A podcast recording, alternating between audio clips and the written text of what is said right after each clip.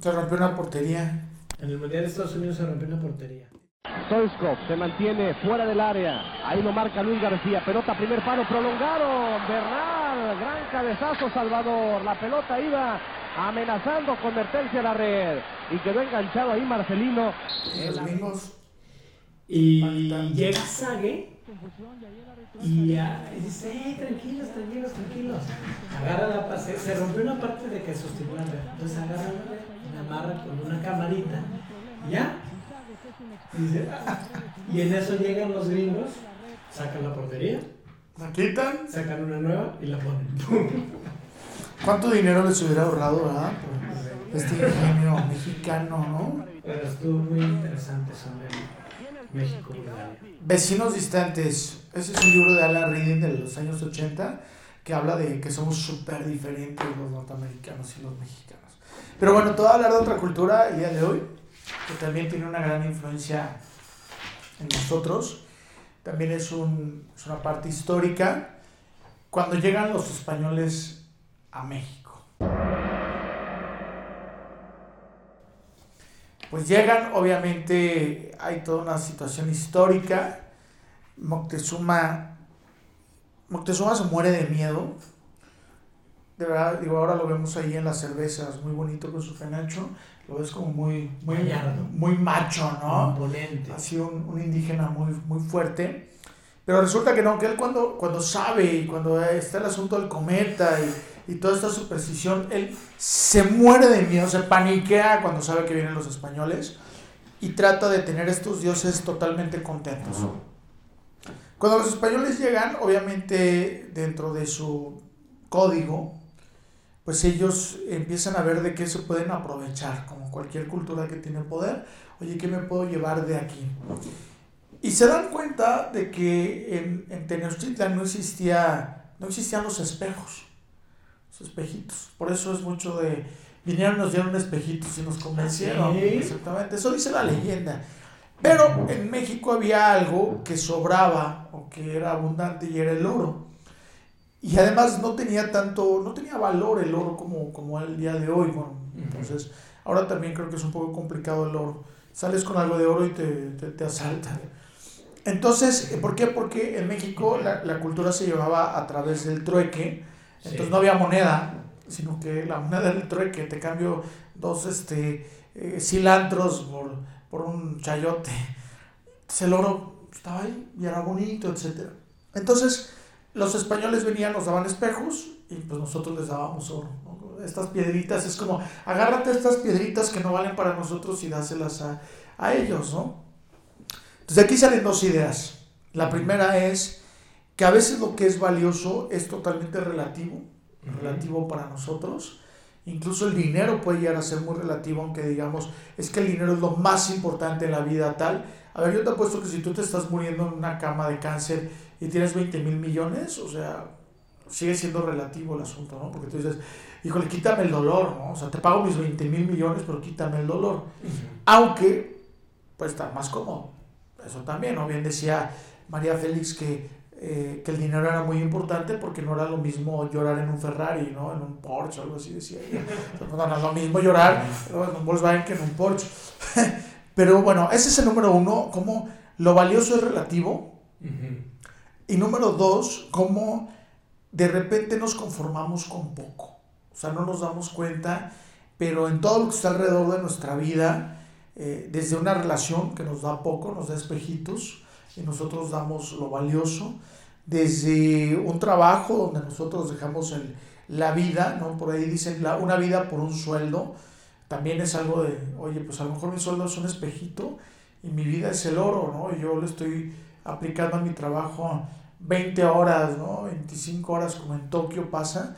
Entonces, ¿qué tanto nosotros tomamos decisiones dejándonos y técnicamente deslumbrar por la luz del espejo y no volteamos a ver las situaciones que son esenciales o que deberían de ser esenciales en nuestra vida? Porque aunque lo valioso parezca relativo, yo creo que sí hay una escala de valor donde hay algo que vale más que otra cosa.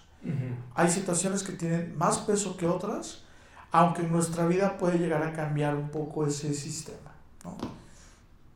ahí están, gracias a los españoles, a Hernán, que vino por acá, don Cristóbal, Tipazo. etc. Mira, hay una cuestión muy importante. Primero, totalmente. El valor, por ejemplo, si lo ves en términos de comercio, de negocios, la variable más importante, ya ves, este, Sam Kotler dijo, producto, precio, plazo y promoción. ¿Cuál es la variable más importante? Nada más hay una, precio.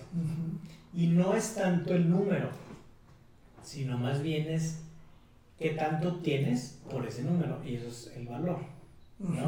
Ujú. Todo en nuestra vida está regido por costo-beneficio, absolutamente todo. Como lo platicábamos en otro capítulo hace mucho tiempo de cruzar la frontera de Estados Unidos. Ah, es cierto, es cierto. ¿Te acuerdas? Estoy haciendo memoria.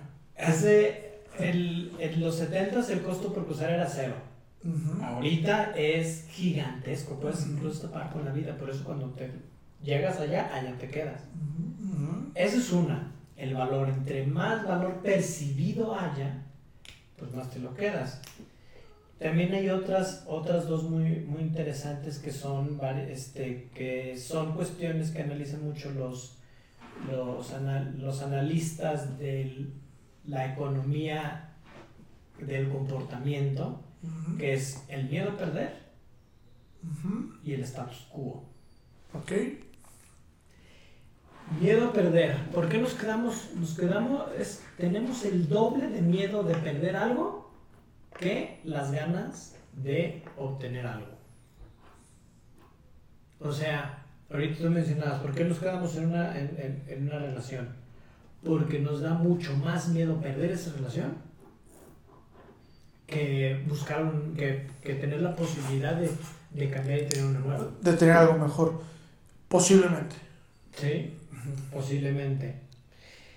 Y el status quo es una de las que más afecta la toma de decisiones porque el status quo es el que precisamente te hace que compres la misma marca, que te quedes en la misma escuela, que no te cambies de carrera, que le vayas al mismo equipo de fútbol, que no te cambies de casa, que no cambies de súper, el status quo porque es muchísimo más cómodo mantenerte como estás que hacer un cambio. Eso es algo con lo que, por ejemplo, mi negocio tenemos muchos, o sea, es uno de los principales retos, porque para, porque una, para que una empresa cambie de agencia de publicidad es difícil, porque no solamente es que sea más creativa o más estratégica, sino también es el trato, y al final de cuentas se trata de, puta, de hacer el onboarding, o sea, explicarle todo de mi empresa, una nueva agencia, no, y de ahí el viejo más vale por conocido.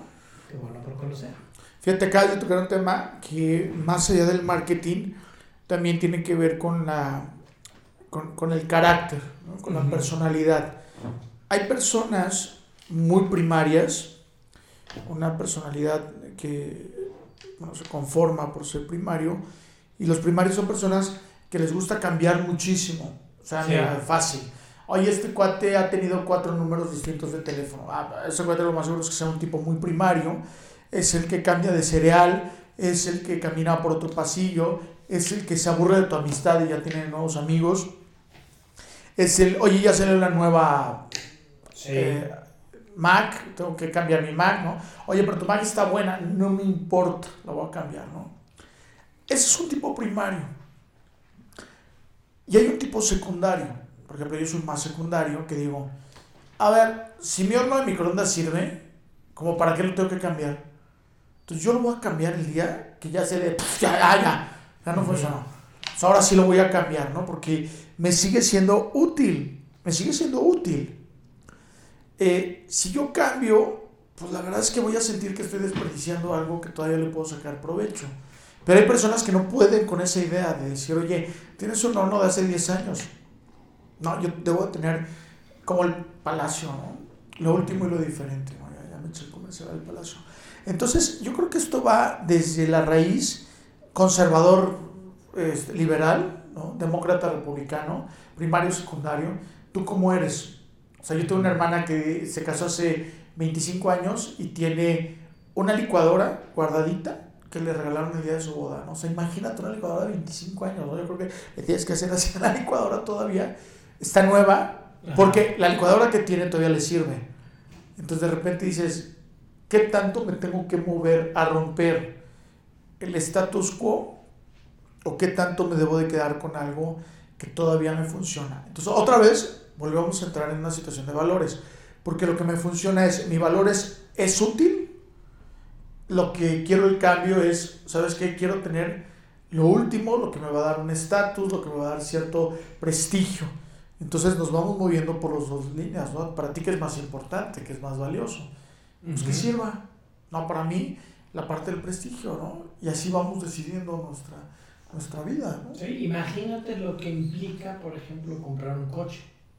O sea, comprar un coche, o sea, si lo ves, como dicen los economistas del comportamiento, que es, o sea, los, están los icons y los humanos. Los humanos pues somos nosotros. El icon quiere el coche para trasladarse del punto A al punto B. Ajá. El humano quiere el coche para trasladarse del punto A al punto B con estilo, ¿no? Exactamente. O con un coche que, que declare su posición ante la vida, como por ejemplo cuando los, las celebridades como Leonardo DiCaprio que ganan millones de dólares por película y con todos sus negocios, empezaron a comprar coches de valor medio como los Toyota Prius o Prius para que el, el, mundo viera que cuidaba, que se le preocupaban por el planeta. Que por ahí aprovechó Tesla para entrar, pero eso es otra historia, ¿no?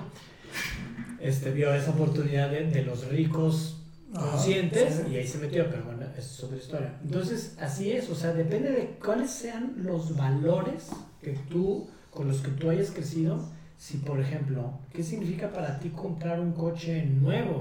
O sea, si lo ves económicamente frío, sea, un coche nuevo lo sacas de la agencia y pierde 3% claro, de su, claro, de su valor. O sea, 100 mil pesos, 200 mil, o sea, lo que tú quieras, ¿no? Es un porcentaje este, económicamente dices, pues me compro un seminuevo y la depreciación es mucho menor, ¿no? O sea, o ¿para qué te estás comprando ese coche? Realmente necesitas un, o sea, en partes desde si lo ni siquiera lo necesitas. Lo necesitas, exactamente. Exactamente. Ahora, por ejemplo, oye, compras un auto nuevo porque yo quiero tener la seguridad de que tengo un auto que no me va a fallar, que dentro de mucho tiempo le voy a tener que dar un servicio, etcétera compro un seminuevo, entonces, oye, me va a salir más barato, pero también tengo riesgo, porque yo no sé, aunque ves el auto bonito, qué trae por dentro. Porque hay gente que le pasan cosas y pues tú lo ves, pues está bien, ¿no? Entonces, incluso autos que se desvielan y les dan ahí una maquilladita y funciona el auto, sea, ah, pues muy bien, ¿no? O sea, está funcionando y tú no tienes esa historia. Entonces también otra vez es, ¿qué quieres? ¿Paz? ¿Tranquilidad? O por el otro lado quieres ahorro.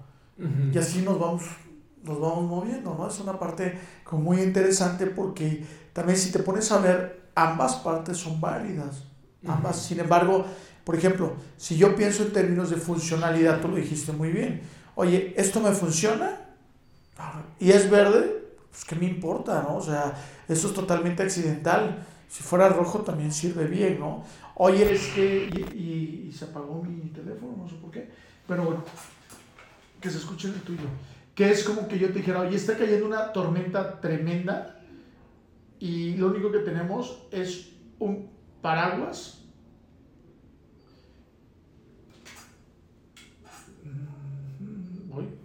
Lo bueno es que existe la magia de la edición. ¿Regresó? Está cayendo una tormenta tremenda y tenemos un paraguas color rosado. Híjole, no, ¿cómo crees? No, no lo voy a usar, ¿no? Porque qué tal si mi masculinidad se ve en entredicho en la calle como, no sé, una japonesa geisha con mis paragüitas, ¿no? ¿Sabes qué? A ver, me vale, ¿no? O sea, yo, punto, me agarro el paraguas, ¿no? Porque, porque me va a cubrir, ¿qué me importa el color? Entonces, pues eso también tiene mucho que ver en qué tanto nos fijamos en lo accidental o en lo esencial, en las partes esenciales de, de un servicio, de un producto que podamos llegar a tener. Y a veces, es más, no a veces, muchas veces compramos por lo accidental, por el tamaño, por el color, porque de, ah, oye, es que esto eh, me va a venir bien, por lo que van a ver los demás, y no por lo que sirva. Por lo que se está viendo más también.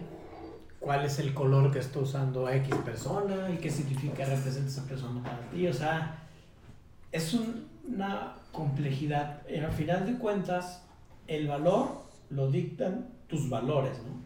Exactamente, exactamente.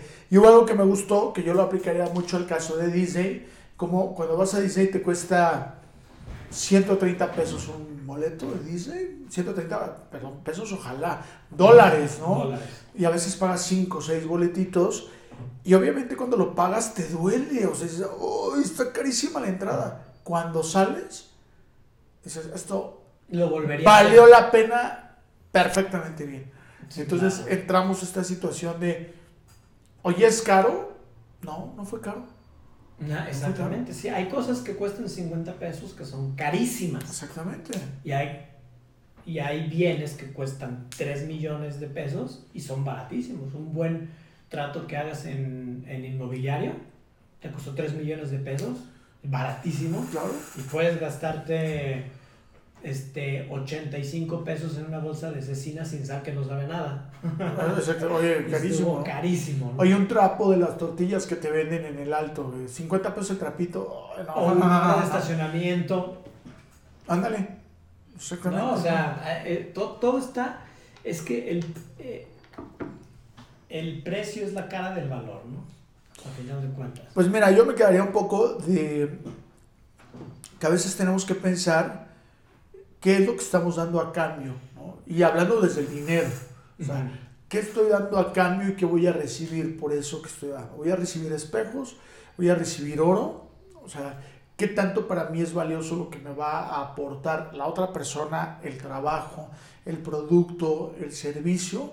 Y si realmente vale la pena o me estoy dejando llevar por el color, por, el- por el- la luz que te puede dar el espejito, ¿no? Que, oye, qué bonito está. Y además si te ves en el espejo, bueno, además, a, a lo mejor te cautivas, ¿no? Entonces, eh, o te espantas. ¿Qué tanto realmente pensamos en este fondo cuando intercambiamos algún tipo de relación, bien, etcétera? Por ahí. Muy bien. Así es. Vámonos porque mi tiempo vale mucho el día de hoy. Ojos bien abiertos. Gracias.